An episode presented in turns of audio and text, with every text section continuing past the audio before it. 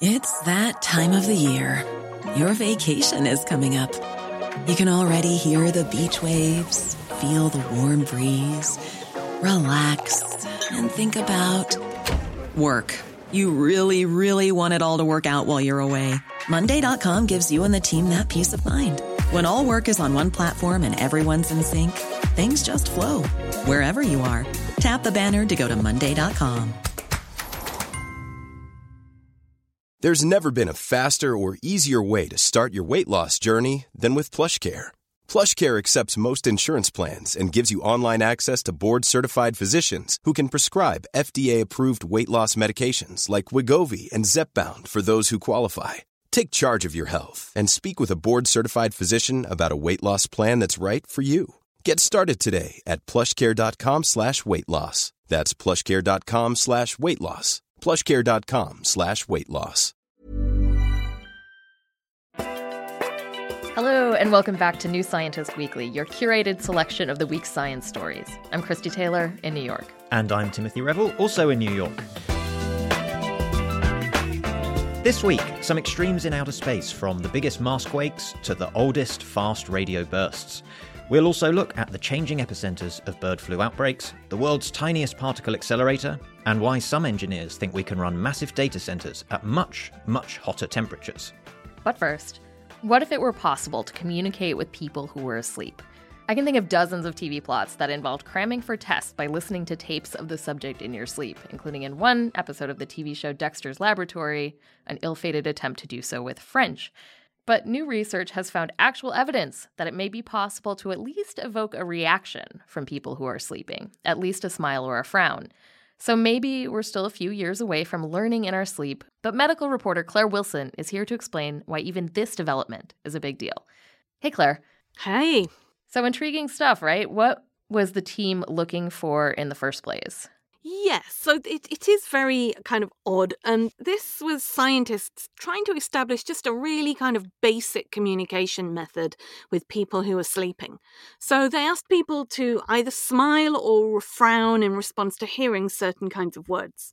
So, did hearing these words wake them up? Or, you know, I mean, some people are rather light sleepers. Yeah, I am one. I, am sure I can't help feeling that it might have woken me up, but apparently not. They played very quiet recordings of the words. In fact, the subjects were wearing monitors on their head that could monitor their brain waves, a kind of EEG. So the scientists could even see if the noises were, in fact, interfering with them falling asleep. And as people drifted off, the researchers just you know, adjusted the volume so that the words were only just audible. Got it. So, how well did this work? Mm, well, you could argue not very well. The volunteers did their smiles or frowns only some of the time. In fact, it ranged from only 5% of the time to 20%, depending on what stage of sleep they were in. But that was enough that it could be useful, the researchers say. And the funny thing is that the people had no memory of making these responses when they were questioned about it afterwards it's pretty strange. It, it's sort of yeah. like the researchers are communicating directly with these people's subconscious, and they don't even know about it because they yes. don't remember later. This the smiles that they do when instructed by the researchers. How big are we talking on a scale of, say, Mona Lisa to Cheshire Cat? yeah, that I, I, asked the researcher that too because I, I was very intrigued by that. So it's it's more like a small twitch of the muscles. I mm. was hmm. speaking with one of the team, uh, Delphine Oudiette, at the Paris Brain Institute by Zoom. And so I asked her to show me the smiles and the frowns. And it, it, they were really just kind of small twitches, but you could definitely see them. And the expressions were detected with electrical sensors on the person's face. And that means they could detect these brief twitches, plus, it made the recording very accurate. Mm, so brief twitches that don't work quite a lot of the time. what is what is it they're actually hoping to achieve with this? Yeah, it's a fair question. I mean, first off, I think it's just really impressive that they had established any communication at all with people who were asleep when we previously would have assumed that mostly this is, you know, sleep is kind of an altered state of consciousness when you're supposed to be cut off from the world. This kind of communication has previously only been established with people who are having lucid dreams. And if you didn't know lucid dreaming, that's when you're dreaming and you know you're dreaming and you can take control of your dreams, something I've always wanted to do but never have. Now, it seems that, as far as we know, anyone can have these occasional periods during sleep when you can take in signals from the outside world and make signals back in return. At the moment, the researchers are most interested in, in refining their method. So they're hoping to detect signature changes in brainwaves when people are in these these special periods of communication. And the researchers call them windows open windows of communication. And obviously that would make their experiments easier so they wouldn't waste so much time you know playing the recordings when the people have no hope of making a response. But in future well i mean just wouldn't it be really cool to be able to ask someone questions while they're asleep? I mean maybe we could ask people questions about their dreams Maybe the answer though is let me please go back on to sleeping, huh? I mean, that does sound like a really cool way to research dreams though. I mean, this is such an intriguing area of consciousness. Yes, and we, we still don't really know why we have dreams. There are lots of theories, but we don't know. But um, more seriously, the researchers say it could be relevant for helping people who have sleep disorders, things like sleepwalking, which actually can be quite dangerous. And there's another condition called paradoxical insomnia, and that's when you're convinced that you don't sleep well at all. When you wake up, you feel like you've hardly slept a wink. But when these people have their sleep monitored in special laboratories, it, they actually are having a great night's sleep, but they just don't feel like they are. So Oudiette speculates that maybe both these groups of people, uh, sleepwalkers and these people with paradoxical insomnia, maybe they have windows that are too open.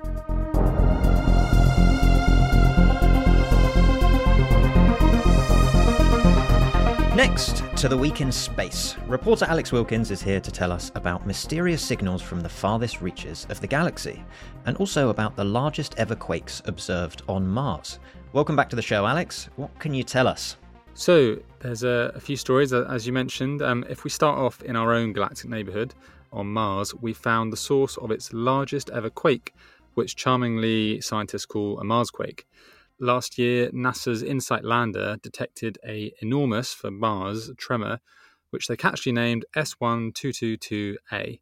Um, Not quite as was, charming as Marsquake, that is it? I know. Yeah, they need to work on their naming. Um, but this quake was five times larger than the previous most powerful one, and the scientists who found it assumed that it was caused by something impacting Mars because the next two most powerful quakes they'd found associated craters with them. So the logical thing seemed this one must have a crater as well. So of course they started hunting for craters.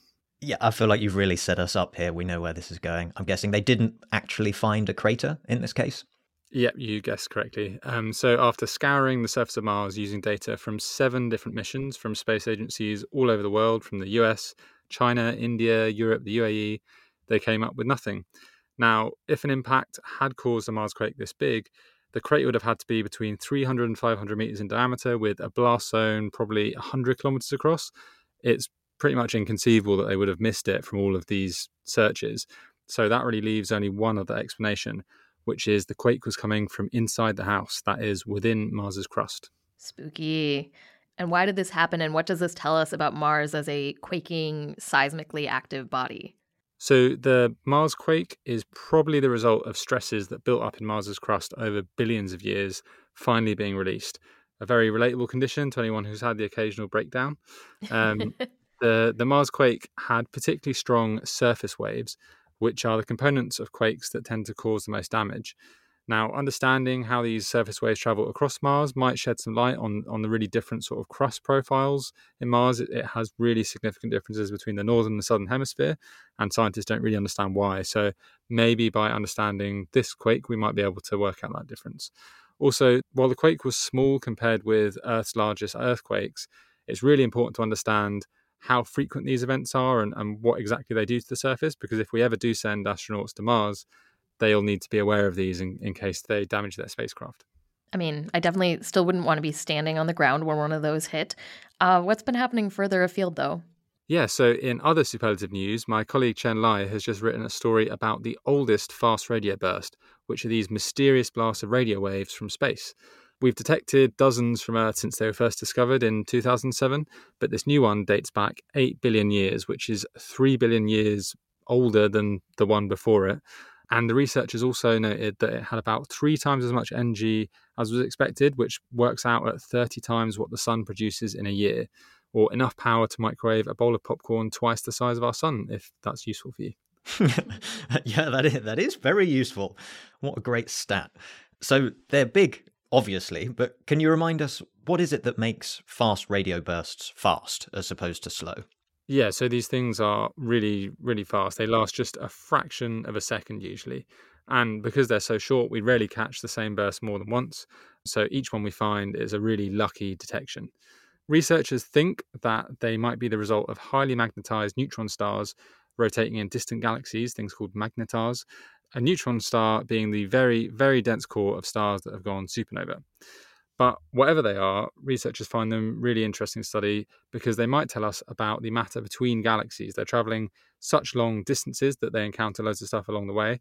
So the wavelengths, when they reach us, will have been distorted in a way that can tell us what's in between. So the particles that exist in intergalactic space and how uniformly distributed they are. All of this gives us a better picture of the early universe. Each week, we try to bring you some of the most fascinating news in science, medicine, and technology. But we also ask hard questions like Is anything I do actually my own choice? Well, world renowned biologist Robert Sapolsky addressed this question in our most recent episode of Culture Lab. So take a listen to that for just a real great meditation on why free will doesn't exist, and also why that means we should reshape society completely, especially the criminal justice system. At least, according to Sapolsky. Thanks also to our listener, Duncan, who calls this our most mind blowing yet interview. But he also wonders if a society that doesn't believe in free will might also be one that resorts to eugenics and other human rights abuses as a result. If you're looking for something a little lighter, well, Dead Planet Society comes in next week like a wrecking ball to help us contemplate the worst of all possible worlds. I would pick HAT-P 7b, so that's a kind of Jupiter sized planet. It's 2000 plus degrees there is winds that are several hundred or several thousand kilometers per hour. They probably have things like sapphire rain. It's a pretty terrible place to be at. Sapphire rain? That doesn't sound too terrible to me, to be honest. And if you're still hungry to learn, we have a great offer for free digital access to New Scientist. That's four weeks of unlimited access to everything in the New Scientist app and on our website for $0 and 0 pounds. We'll have the link in, you guessed it, the show notes. In the market for investment worthy bags, watches, and fine jewelry, Rebag is the answer. Rebag is a luxury resale platform where each piece is carefully inspected by experts to ensure quality and authenticity. Use Rebag to buy and sell finds from the world's top brands, including Louis Vuitton, Chanel, and Cartier. Head to Rebag.com and get up to 15% off your first purchase as a member with code REBAGNEW. Shop today at Rebag.com. That's R E B A G.com. And use promo code REBAGNEW for up to 15% off your first purchase as a member. Ready to pop the question? The jewelers at BlueNile.com have got sparkle down to a science with beautiful lab grown diamonds worthy of your most brilliant moments. Their lab grown diamonds are independently graded and guaranteed identical to natural diamonds, and they're ready to ship to your door. Go to BlueNile.com and use promo code LISTEN to get $50 off your purchase of $500 or more. That's code LISTEN at BlueNile.com for $50 off. BlueNile.com code LISTEN.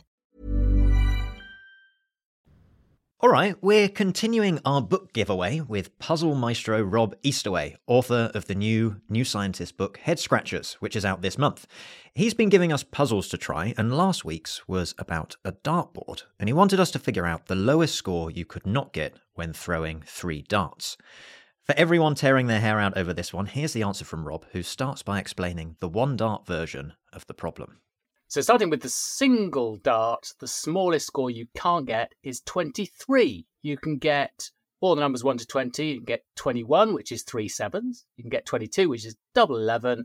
You can't get 23, which is a prime number. So that helps to explain why you can't. With three darts, well, it needs a bit of trial and error and everything else and uh, uh, playing around. But let me tell you that the answer is 163. You cannot get 163 with three darts. So there we are. However hard you try, the maths doesn't work.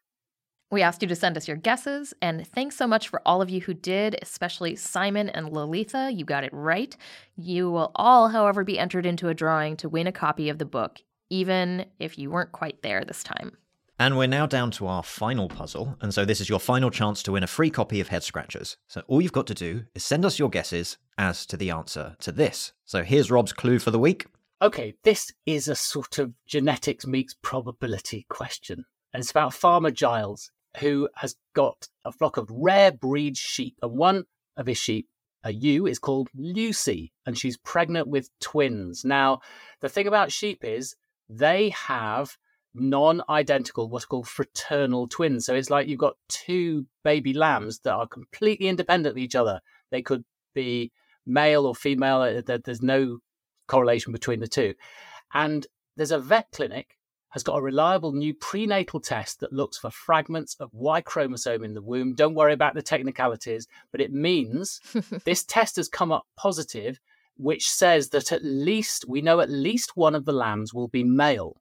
But here's my question What's the chance that one of them will be female? So we know at least one is male. What's the chance that one will be female? All right, then. You heard the question. Knowing that at least one of the two lambs is a male, what is the probability that one of the two lambs is female? Send us your answer by email to podcasts at newscientist.com for a chance of winning a copy of the book. That's podcasts, plural. And if you want to do a little extra credit, we'd still love to receive a little audio clip of you telling us your guess, which you can do using the voice memo or voice recorder app on your phone. Again, the email address is podcasts at newscientist.com. We'll reveal the answer next week. This is your last chance, so get that guess in. A record bird flu outbreak has been devastating both domesticated and wild bird populations across the globe since 2021, as well over 100 million birds have succumbed to the virus or been culled to slow the spread. Our health reporter Grace Wade is here to tell us a bit more about the origins of the outbreak, plus how avian influenza has been shifting geographically in recent years. Hey, Grace, welcome back. Hi, thanks for having me. So, based on past outbreaks, Grace, I was under the impression that this year's bird flu had originated in Asia, as it often does. But you recently covered the findings of a new study that suggests otherwise. What's happening? Right. So the study found that the bird flu virus currently circulating the globe actually originated in Europe and Africa, not Asia. This suggests that the epicenter of bird flu viruses, which has historically been Southeast Asia, like you said, is moving into other continents. That's so interesting. What compelled the researchers to look at this in the first place? You know, why, why does it matter where a virus like this starts? Like you mentioned earlier, a record number of both domestic and wild birds have died from bird flu virus worldwide since 2021. And we know that a subtype of the virus called H5N1 is driving the current outbreak. This subtype was first detected in China in 1996 and largely stayed in Southeast Asia until 2005. That year, H5N1 infected birds across Africa, the Middle East, and Europe. But then it fell out of circulation as more infectious subtypes of bird flu virus took over. That's why scientists were somewhat surprised to see H5N1 reemerge in 2021, especially because it has caused such an unprecedented and large outbreak, the largest ever, in fact. Unlike previous bird flu outbreaks, which have primarily affected domesticated birds like poultry, the current outbreak has also devastated wild bird populations, especially in Europe. So, researchers wanted to understand what, if anything, is different about H5N1 this time around. Yeah, go on. What did they find? What what is different this time around? So, after collecting data on the number, location, and genetic makeup of confirmed bird flu cases that occurred between 2005 and 2022, the researchers traced the H5N1 virus behind the current outbreaks to another subtype of the bird flu virus. This subtype, named H5N8, evolved in northern Africa and began circulating in wild European birds in 2019, where it subsequently evolved into the H5N1 virus that we're seeing today. That virus then spread in wild European birds for at least a year before causing widespread outbreaks in domestic and wild birds in other continents, including North America, Asia, and Africa. The way viruses are named and numbered and traced can be confusing, even to researchers. but the takeaway here is that we're seeing a major change for this bird flu virus, since the epicenter of bird flu evolution has historically been Southeast Asia. Yeah, so the 2021 H5N1 virus has just this whole different origin story to the one that emerged in the 1990s. What can we take from this now, knowing that the epicenter of the virus has shifted? So, if the epicenter of bird flu viruses has shifted into other continents, as this study suggests, that would indicate we need to step up surveillance efforts in other regions where we haven't been as vigilant in the past. This is especially true for Africa, where bird flu surveillance infrastructure is lacking. Surveillance is critical for understanding which bird flu viruses are circulating and how they are evolving or migrating. This information can then guide vaccine development and efforts to curb bird flu transmission. So I've got to ask is this a flu we can get? And even if so, is it something that can transmit easily? Always an important question. So, right now, thankfully, bird flu cannot transmit between people. Humans only contract the virus by interacting with an infected animal. But each time that happens, it gives the virus an opportunity to evolve mutations that could help it spread in people. Surveillance allows us to identify places where the virus could spill over into humans and then subsequently warn people in that area about contact with wild animals who could potentially make them sick. Next up, a story about a device that is often huge, but now researchers have found a way to make very, very tiny. Karmela Padavic-Callaghan is here to talk about the world's tiniest particle accelerator and why it could have huge practical benefits in medical care. Hi, Karmela. Hi. So, normally when I think of particle accelerators, I think of CERN's Large Hadron Collider, which is famously 27 kilometers long and the largest machine on the planet. So, for the world's tiniest particle accelerator, how tiny are we actually talking? And also, could you just give us a quick reminder what even is a particle accelerator? Yeah, so let's start let's start there. So particle accelerators do exactly what you think they do. You put particles into them and they make those particles go faster and faster and faster like hundreds of thousands of kilometers per second fast. And this accelerator really is very tiny. The researchers made several sizes ranging from 0.2 millimeters to 0.5 millimeters. So that's sort of the same thickness as a couple of sheets of paper stacked together, or maybe a few human hairs, or a 15th of the width of a single spaghetti. Excellent. Uh, 15th of the width of a single spaghetti is a great comparison. I think we should do more pasta comparisons on the show. So, spaghetti, that's obviously a lot smaller than other particle accelerators. How did they make this one just so small? Yeah, so this is like a real Honey I Shrunk the Accelerator type situation, and it has to do with what actually happens inside of a particle accelerator. Typically, the particles get faster and faster as they move through the accelerator because they interact with electromagnetic waves. So, if you want to make your accelerator smaller, you need to make sure that the particles can sort of surf an electromagnetic wave with a very small wavelength. In this case, the researchers used light as their electromagnetic wave, and the wavelengths of light are small enough to fit into a very tiny structure that can then be used as an accelerator. So, just so I'm I'm right on this, in this accelerator, you shine regular visible light on particles to make them go faster. It's actually infrared light, so just a little bit longer in wavelength than visible red light. And it's still not quite as simple as just shining the light. You also need that light to interact with the particles in just the right way to not just make them faster, but also keep them bunched up together so they don't get lost or spread around as they're accelerating. The accelerator that I reported on looks like two parallel lines of these sort of microscopic silicon pillars. I think they're two microns each. And to run the accelerator, you inject the electrons on the side, sort of through the, the runway with the pillars on the sides, and you shine the light from the top. The light interacts with the pillars, which gives it just the right wave shape to push the electrons through, and they accelerate in these kind of bunches that are well controlled. This is so fascinating, and I just love the idea as a chronic multitasker of being able to walk around accelerating particles in one hand and drinking a coffee in the other. uh, but what what could it actually be useful for? The most exciting use for, for such sort of tiny light powered device would be in medicine. We already use beams of fast particles as part of some cancer therapies, and they always require a whole medical accelerator facility, which is expensive and takes space, and you have to build it from scratch. But as one researcher told me, this new tiny device could fit into the tip of a pen or even be directly printed at the end of an optical fiber, which would make it a lot more convenient and easy to use. It would give medical professionals more control as to where they want the particles to go in the body, in addition to just being something you can hold in your hand, just like you suggested. There could be other uses too, like feeding electrons into some other device, maybe even a device that would use them to create another kind of light, like quantum light, for novel communication techniques. So I guess what I want to know is when should we be expecting to see doctors walking around with these little tiny particle accelerators tucked into their lab coat pockets? Right. I mean, it's it's very hard to predict the timeline for a technology to become fully practical, but the current version of this small accelerator still needs some improvements. For one, the electrons that come out are nowhere near as energetic as what you would get in one of these very large conventional kilometer-sized accelerators. But the researchers also told me that the idea of using light in these devices has been kicking around since the 1960s, and it just took a long time to iron out the details. And now they have. They have a working device.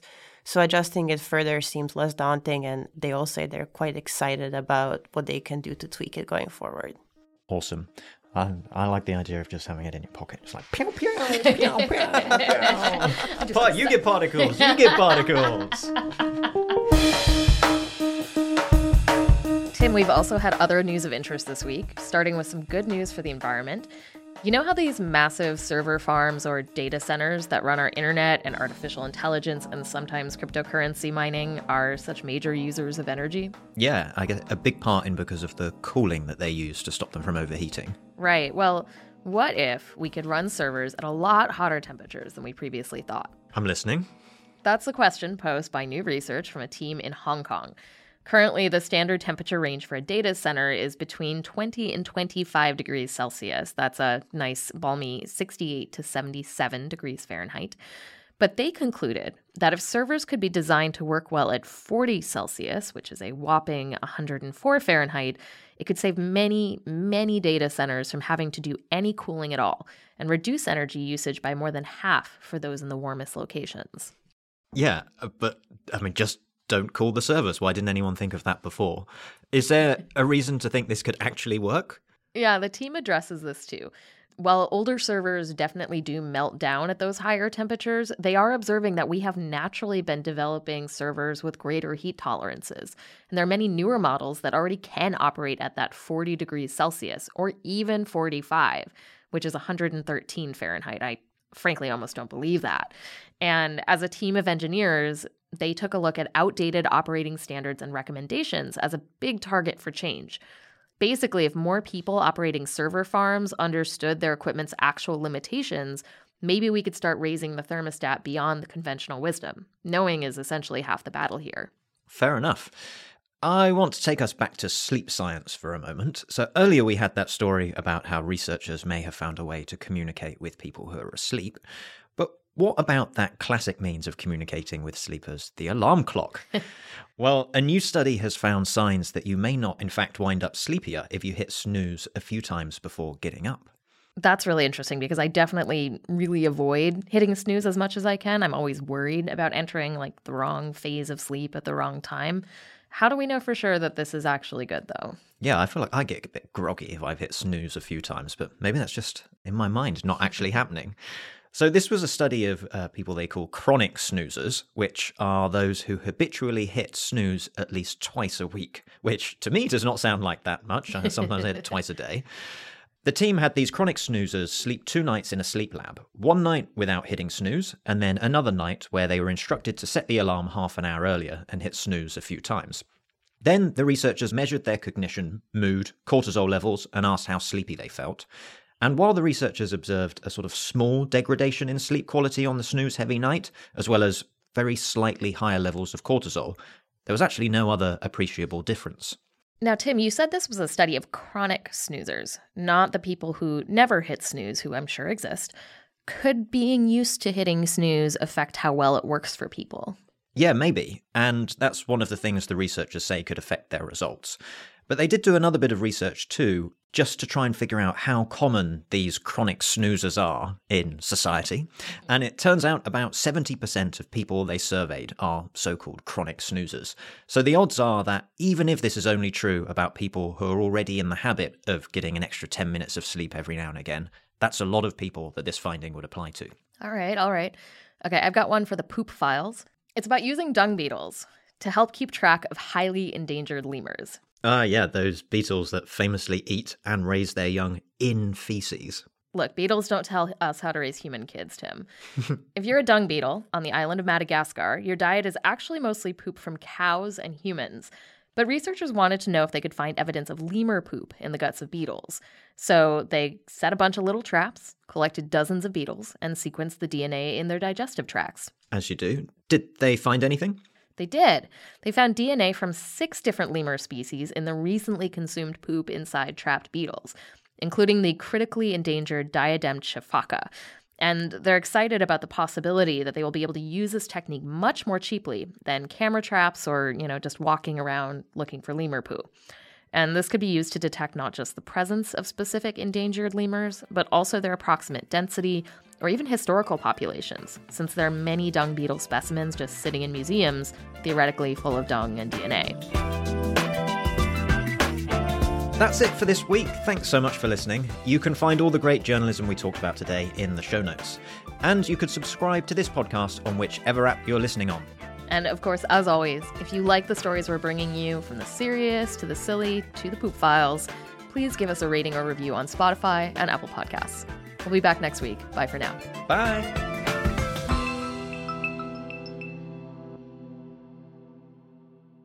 This podcast is produced by OG Podcasts. Find out more at ogpodcasts.co.uk. Okay, I've got one for the poop files. Mm. It's no, no, wrong reaction. mm, delicious.